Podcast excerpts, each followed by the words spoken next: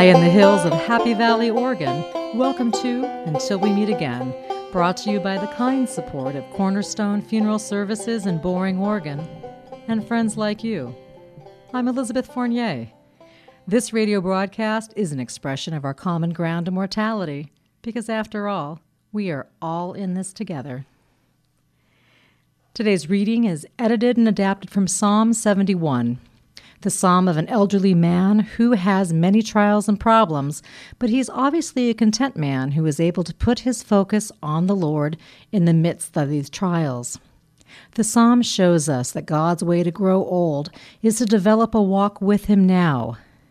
Though older believers feel at times that they are fading and declining, they also know that God himself never grows weaker, and so we can all the more go with him in our time of need, and that his grace is more than sufficient for our struggles. Though the psalmist is besieged, God's grace gives him a faith in the Lord that will not stagger nor fall. My guest today is Josh Laughton, a man of God and humanitarian who cares for the aged in his home that I refer to as the House of Love. It's formally and legally called Heritage Elder Care Estates, located in Damascus, Oregon. And Josh, if you'll just indulge me here of my description about your house. It's it's it's sumptuous for me. Thank you for uh, having me. You betcha, you betcha. So it's a large home, almost a grand manor full of comfort, sunlight, and fresh air. Just inside the front door, a sitting room to the right is light-drenched from the window seats, framing vintage furniture pieces as antiquated framed art gazes down from lofty walls. One more sentence here. With timeless architecture and a light flooded palette that looks like it's absorbing vitamin B, the home promises a sunny life ahead. I've never had such a description of my home. That's wonderful. Well, it is the House of Love, after all. Thank you for that. Absolutely. So you and your wife, Allison, she's the resident nurse of the home, mm-hmm. and you've been the owners and overseers for how long now? So twelve years, since two thousand seven is when we opened our home, and we have loved every, really every second of it. It's been a great experience, and it's been really a calling for us. Well, of course, I've got to dig into that. So why is it your calling? It's funny, as you look back on things, you don't realize things are your calling until, like, as an after, you know, looking back on something. And so for me, uh, working with the elderly and working with uh, those who are near the end of their life has, um, I almost look at it as, wow, I have been really prepared my whole life for this. Um, things that have happened in my life, experiences, uh, it just can't be... You know, just can't be happenstance. It's not a mistake. So I really start framing it in that uh, reality that, wow, this is this is something that I've been prepared for my whole life, and it's turned into a true calling from God. Yeah, I truly think so. I think your backstory is kind of saying it all, because you do have a way you're raised, and then you have a faith, and then you have people who need you, and guess what? You're good at it. So it's sort of your thing. So how did this House of Love here, Heritage, how did it come to be? Just one day you saw a house and said, let's move some elderly in? What happened there? Actually, no. Uh, we were, my wife is a nurse, registered nurse, and she was working at Doernbecher with children there. And uh, one day I was thinking, I'd like to have a business or a career or profession uh, where we work from the home. And I had been regularly setting up businesses for other people and helping helping them do that. So I started looking into it for myself, and um, I sort of imagined this type of business before I even knew it existed. But as we did our research and as we started looking into the industry, we realized, wow, there's there's a whole niche here of adult foster home, uh, you know, care homes that exist, and we could easily do that. Uh, and so it took us from really the time of sort of inception. It took us a whole year to get uh, really open and running, but it was uh, quite an experience, and one I one I enjoy very much. So, is it the paperwork? Is it the trust of the community? Is it learning the job? What took so long to kind of move things forward? Oh yeah, I mean, before you start any business, you want to really do a lot of research. You want to look at licensing. You want to look at what's happening, the different Um, procuring a place large enough to have residents and getting the right place, that probably took the longest, you know, getting the financing down and things like that. The nuts and bolts of opening is always, it's it's messy work, but uh, that's that's just what it took. So I want to disclose my first memory of your place that I refer to as the House of Love, and I know normal people call it Heritage Elder Estates, and I'll get into sort of why my nickname came from. So I was always passing this beautiful large house, and it's set back from the road and huge swaths of green grass and the pristine white fence, and it happens to be down the street from my house. Yeah. All right, I always saw it was so lovely, and I thought, wow, that's this nice, stately, modern camel hue to it. I thought it was fantastic. So fast forward, my father has a stroke about four years ago. And we're at the hospital, we, my brother and myself, and we're told he can no longer live at home. He's lived in the same home um, for forty years. He's a seventy-nine-year-old man. And all of a sudden, we're told that's it. He has to go someplace. So I thought, I had no hesitation. My very first thought is, wow, I- I'm going to call that place. So I picked up the phone. You, Josh, answered, and by the grace of God, there was a room available. They said, come on in. I knocked on the door, and the most beautiful couple opened the door. I thought, is this the Angelina and Brad Pitt of Damascus, Oregon? What the heck? So I came in, and by that afternoon, my brother and myself, we were taking care of the paperwork, and that was it. Um, that my memory all in, a, in, a, in an eggshell there. And actually, I was saying to my brother, it's the house on the corner. It's that uh, modern camel hue. And when he showed up, he said, oh, you mean that prosthetic device beige color place. So I think my, my vision in terms of it was much more romantic than his. Well, uh, yes, I thank you for the compliment. Uh, we, uh, my wife and I, it's interesting the progress our care home is taken. You know, originally I did call it Heritage Elder Care Estates. I took off estates because it just felt pretentious for me. So right now we're referenced as Heritage Elder Care, L L C. And originally Allison was the, uh, you know, nurse manager. She did so much and started us off on the right track uh, over a six-year period. And and in the last six years, I've taken a much more active role in being, you know, down with the residents, managing, being with the caregivers, and it's been very um, eye-opening for me, uh, you know, because I realized how much work she was doing. You know, we've we've always been a team. Um, originally, I was more of like the night guy who could do a lot of the night work with our hospice clients and who could also do the heavy lifting as needed. Um, we try not to use Uh, a lot of these Hoya lifts out there, and caregiving people know what I'm talking about, but I, I feel like that's the last thing anybody wants to see. It's a little bit scary, especially for someone who has dementia. So it's been it's been interesting to see sort of that progression of um, how our home has matured, really, in, in the amount of care that we've given and the level of care that we give. And you truly promote a positive and healthy environment. I think residents really feel that they can achieve their highest level of independence, even though they are at a rather needy place in their life. Yeah, unfortunately, there's there's certain stages of life where we re- really need a lot of help. Um, and we're really not afraid to take some really cha- challenging behaviors. Um, there's some care homes that are afraid to take someone who has advanced dementia, someone who is very, very confused. Um, we feel like we've had actually quite a few experiences where uh, we've taken some medically challenging individuals and worked very closely with their doctors. You know, there's changing of medications or doing the right redirecting plans or some kind of, a lot of times it's the environment you make, the peacefulness there, that really sets them on the right track. And they're able to thrive and be healthy uh, in this last stage of their life. So when you have people with a higher level of care, especially people who possibly have dementia, what type of tools and procedures, policies, all of that, do you have to put into place to make their care safe?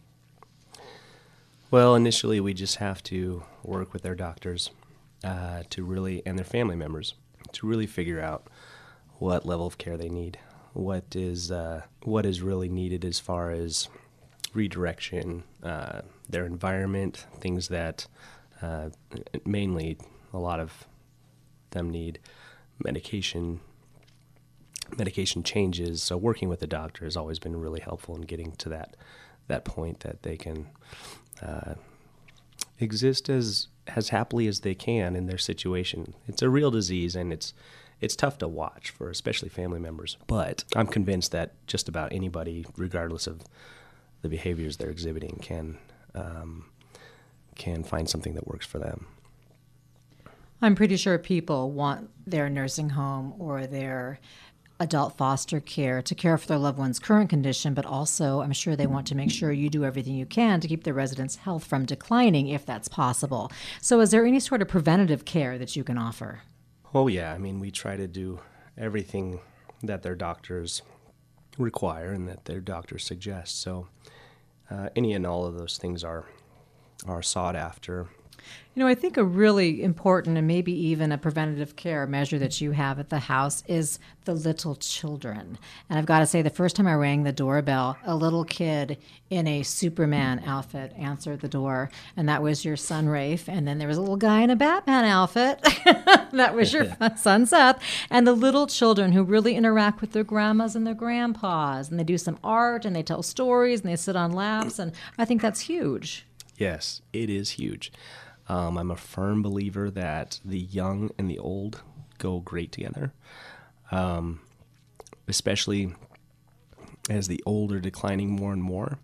They need lots of young people around. Um, at our home, we've had three babies born while we've run our home. Actually, I've had, well... They've all been your babies. All my babies. Yeah. uh, twenty-six puppies were born right there in the home. We had two litters of thirteen each. Uh, so it's been really, it has been a house of love.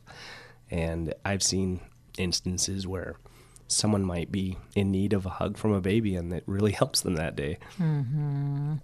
My dad always got a kick out of the fact you had those two big Great Danes, and they would just kind of slowly creep around the halls. And I think residents really got a thrill from that, seeing they're just laying in their bed or watching T V, and there's this big Marmaduke just cruising past the door. That was pretty funny for me, too. You don't see that every day either.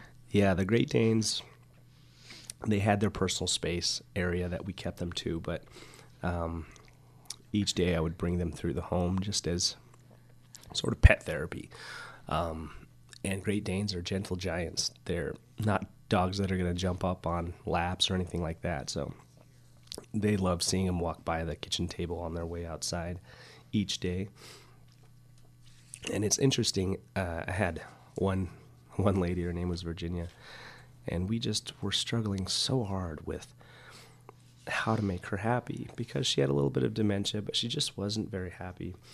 And then one day we brought some cats into her room, and this just changed everything for her. Um, and so we we got her some cats, and she had for the last three years of her life uh these cats, and it just changed. I mean, literally her personality. She was happy. She was just, those cats were her life. It was amazing to see the change that an animal would have. And um, what's difficult is a lot of homes, a lot of places, especially the larger facilities, they don't allow animals to live with their residents. And so I get calls uh, quite regularly of people searching for a room where their loved one can live with their animal. And I've always been a little bit shocked that other places just don't allow that. Um, it's been confusing to me. I thought, oh, we're, you know, we're in this age of, uh, you know, loving animals. Animals are part of our family. You know, that seems to be the mm-hmm. perception I have of our society. But, but it, it still continues as far as just disallowing animals in certain environments. So... My last two, I've had two recent um, people who've come into my home that have brought their animals with them. They're dogs, and they're wonderful animals. I try to meet the animals, you know, first, of course, with them to see if it's a right fit for everybody that's there, because uh, that's part of the process of admittance. You want to make sure you bring in someone that's not going to really throw a wrench into your whole population. right? Because we have a small population. We just take care of five at a time. So something I really loved is my father had a dog named Angel who was a Lhasa Apso, and that was the biggest thing in his life. And that dog, every night when I would visit, would come and it'd run in the house and run and jump on his lap. And you were so gracious in allowing that. And I always thought, this dog yaps, and it just sort of jumps wherever it wants on all those chairs. And, and then we also, then we had a black lab named Dixie that would run around. And it just, you were always so lovely over the fact of my, you know, my daughter would come and she'd bring a friend occasionally, and nobody was really loud or out of control, but just between kids and between animals, your house was so readily open to that. And when I would share that with other friends who had their parents in a care facility, that I would say, man, yours sounds like so much more fun and so much more lively. And I, I can't even tell you the countless amount of times we'd sit around those old chairs, those lift chairs in the living room, and watch T V, and somebody would bring a movie in and there'd be popcorn. Or that little lady who comes once a week and she brings her little dog and she brings the McDonald's sundaes for everybody. Mm-hmm. And occasionally you'd have young ladies in from the church who would play the piano or read some scripture. And it's just truly, I mean, there could be a pie baking every day. I thought, how do I move in here? This is truly a house of love. Yeah, it's interesting. Um, I think a lot of people that try to start this kind of business, and I've heard that some, uh, from one of my licensors, he actually said, you know, we get a lot of people that start care homes, and they usually shut down in the first year or two. And I was surprised by that. But I think a lot of people think, oh, this is great business model. I'm going to make a lot of money. I'm going to do, you know, these great things. But what they don't realize is you are basically committing to a twenty-four hour, you know, dedicated sort of, your whole life is dedicated to this, uh, you want to call it a business or a calling, but it truly is, it becomes a lifestyle. And if you don't look at it from that perspective, you're not going to be happy. You're not going to thrive. And so it's really the successful care homes around town, and they've a lot of them have been in business a long time. They're the ones that have come come to terms with the fact that these people become a part of my family. All of my residents, I truly think of them as family members. Everyone who visits, there's a lot of family members of residents who visit regularly that will be there every single day. They become a part of your family. And I think back to the, you know, the many people I've cared for over the years. It's coming close up to almost fifty people over twelve years. That's a lot of people, and all of their family members. And I just think so fondly on the the relationships I've built. And it really is a, it's a business of relationships, and you're able to serve these people in that, you know, that final stage of their life. And um, that's what's what's been most rewarding to me personally, because I look at um, what I've built, and I look at what I've done, and I just think, wow, how else could I have, for one, raised my kids in a service-oriented environment? How else could I have come to be super close friends with, oh, you know, close to fifty people, and learned about them and learned to love them and the unique things about them? It's just really fascinating. And so that part of, you know, caregiving and, and, you know, doing this type of that business, that's where I really get excited. And that's where I really am like, oh my gosh, this is such a blessing. There was something I saw a couple years back. It's a post you put on Facebook, and you probably will remember it once I mention it, but it was your wedding anniversary, and there's this beautiful picture of the two of you dressed up in your wedding clothing, and it thanks your wife for being there with you and celebrating another anniversary, but it also says, and we want to thank the people who are in our life. And at that point, maybe you had had twenty residents, and you list everybody's name and their last initial. Do you remember that post? I do. I thought that was pretty fantastic, that that is your family. That is your life. Those people have all seen your children, talked to your children. Your children have sang to them, and that they're your family too, and they're part of your marriage story. So I thought that was really special. Yeah, it is. It is very special. And, um, you know, anybody that attempts to do this type of work, they, they truly have to come to terms with the dying process, and with the fact that your close friends that you're inviting into your home and your family, uh, they're going to eventually pass away and move on to that that next stage. Um, and in order to do that without any, you know, and to continue doing that, uh, you have to come to terms with um, really your faith of what do I believe in, you know? And so that's what helps me. I, every time I have someone who's in the active process of passing away, I have a little bit of a, of a tough time because one, I'm sad that they're leaving, and I'm sad I'm not going to be able to hang out with them, you know, because that's really what I do. I hang out all day with these people, and it's a wonderful experience. And, uh, but I, but I have to really hold on to that hope that is, I know that I'll see them again, you know, and I think that's the case with anybody who's experienced death in their life. Uh, that's a really, really helpful hope to have.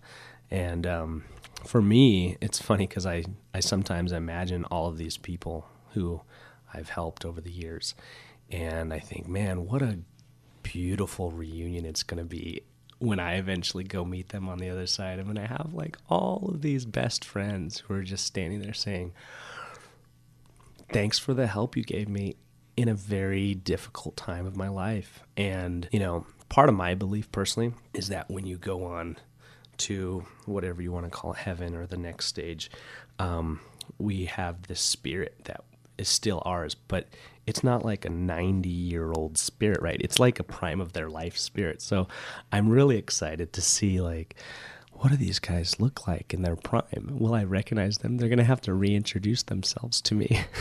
Yeah, hopefully you'll be able to feel the essence. And yes. Think, oh yeah, that's Don who watched baseball exactly. every day, and I had to sit there and talk to him about I the really stats. Don't think it'll be that difficult. I think I'll see them and know instantly who they are. So we've spent that much time together. You know, I can go on and on and on about my personal experiences in your home that were so great. And one surrounds around food, which is also just a favorite topic of mine in general. I remember that there were two sisters who would visit their mom, and every Friday they would make food. They would go to Safeway, they'd get a menu together, and you allowed people to come into the home and cook. There was a woman who had an orchard nearby when she was a when she was actually living in this family home prior, and she had a bunch of things that she'd canned over time. So you kind of allowed her to bring those items with her when she came to your house. Your food, it's always so nutritionally rich. I'm curious, how do you make food for five different residents who probably all have different eating styles, um, times they want to eat, as well as what they can eat? That's a tough one. I try to involve them in creating their own menus. Um, and so... those people who can decide. Um, some people who don't have any clue what's going on, I try to ask their family members, what kinds of foods did they like? What kind of foods do you remember them enjoying when they were younger? And then incorporating that into my menu. So I give a lot of thought into my menus. Um, everything, you know, I it has to be really...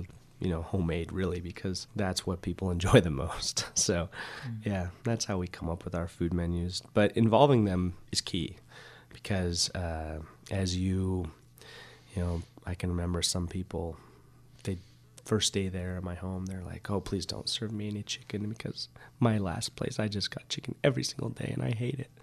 So of course, you know, we didn't serve her chicken until she asked for it one day. So... So hand in hand then with food is, how do you encourage exercise among residents? That's a harder one because a lot of people are physically unable. Uh, but there's lots of things you can do even when you're wheelchair bound. Um, you know, we do, we do a lot of these fun games, uh, passing around balloons, at, sitting in chairs, even at the table we'll throw roll balls around. And everyone just loves this sort of sort of almost like mindless game. Uh, but if if they're able, you know, I had one resident who would take a daily walk in my backyard, you know, and she was she would walk three, four, five laps. And I just remember thinking, wow, Joyce, you are getting lots of good exercise. This is amazing. So, uh, yeah, the nice thing is I have a big enough property that we can walk around as needed, and um, we really push them to get up and stand and walk, and even if it's just up and down the hallway a couple times a day, uh, it really helps to get the blood flowing. I remember those activities with the ball. Everybody would sit around the table and push this ball back and forth. We'd hit the balloon, and then sometimes we'd actually hit the balloon back and forth in the living room. And even people like myself visiting got totally into it. So it's funny when you say mindless, because I think most of us, even those people in the nineties, they wanted to win. They wanted to smack the balloon or the ball. And it's yeah, I remember seeing just the enthusiasm of all these people to sort of roll in this thing. And I mean, they were in the moment, loving it, and they were fully exerting themselves. Yeah, it gets pretty exciting sometimes. Yeah, yeah. I, you know, I, I just, you had a Western um, jag for a while, for like one week, all the shows on were the Western channel. And that was kind of cool, because all these shows I hadn't seen. And I've got to say, for somebody who, um, you know, was somebody who didn't live there, mm-hmm. I really... You know, I guess I could wrap up the show by saying that I've never had such a wonderful nursing home experience. And I've got to say, it's not delightful to have your father have a stroke and have to go live someplace. But I got to tell you, I made wonderful friends out of the deal. I've gone to church with your family. I've had, we've had each other out for meals. I've become close friends. And my children, my daughters become close friends to your children. And it's amazing how your caretakers have been lovely humans. And you've got the volleyball net in the backyard and the swimming pool. And my brother would often say to me, wow, Liz, you're sure getting the money's worth over there, because every time you say you're at Heritage playing volleyball and you're in the pool and you're hanging out and you're going and doing all these things. So just want to say the House of Love, the Heritage Elder Care in Damascus, Oregon. Um, they are always happy to give you a tour, answer your phone calls. My guest has been Josh Laughton, the proprietor. You've been listening to K K P Z thirteen thirty A M, The Truth. Thank you to my guest, Josh, and until we meet again next week, be excellent to each other.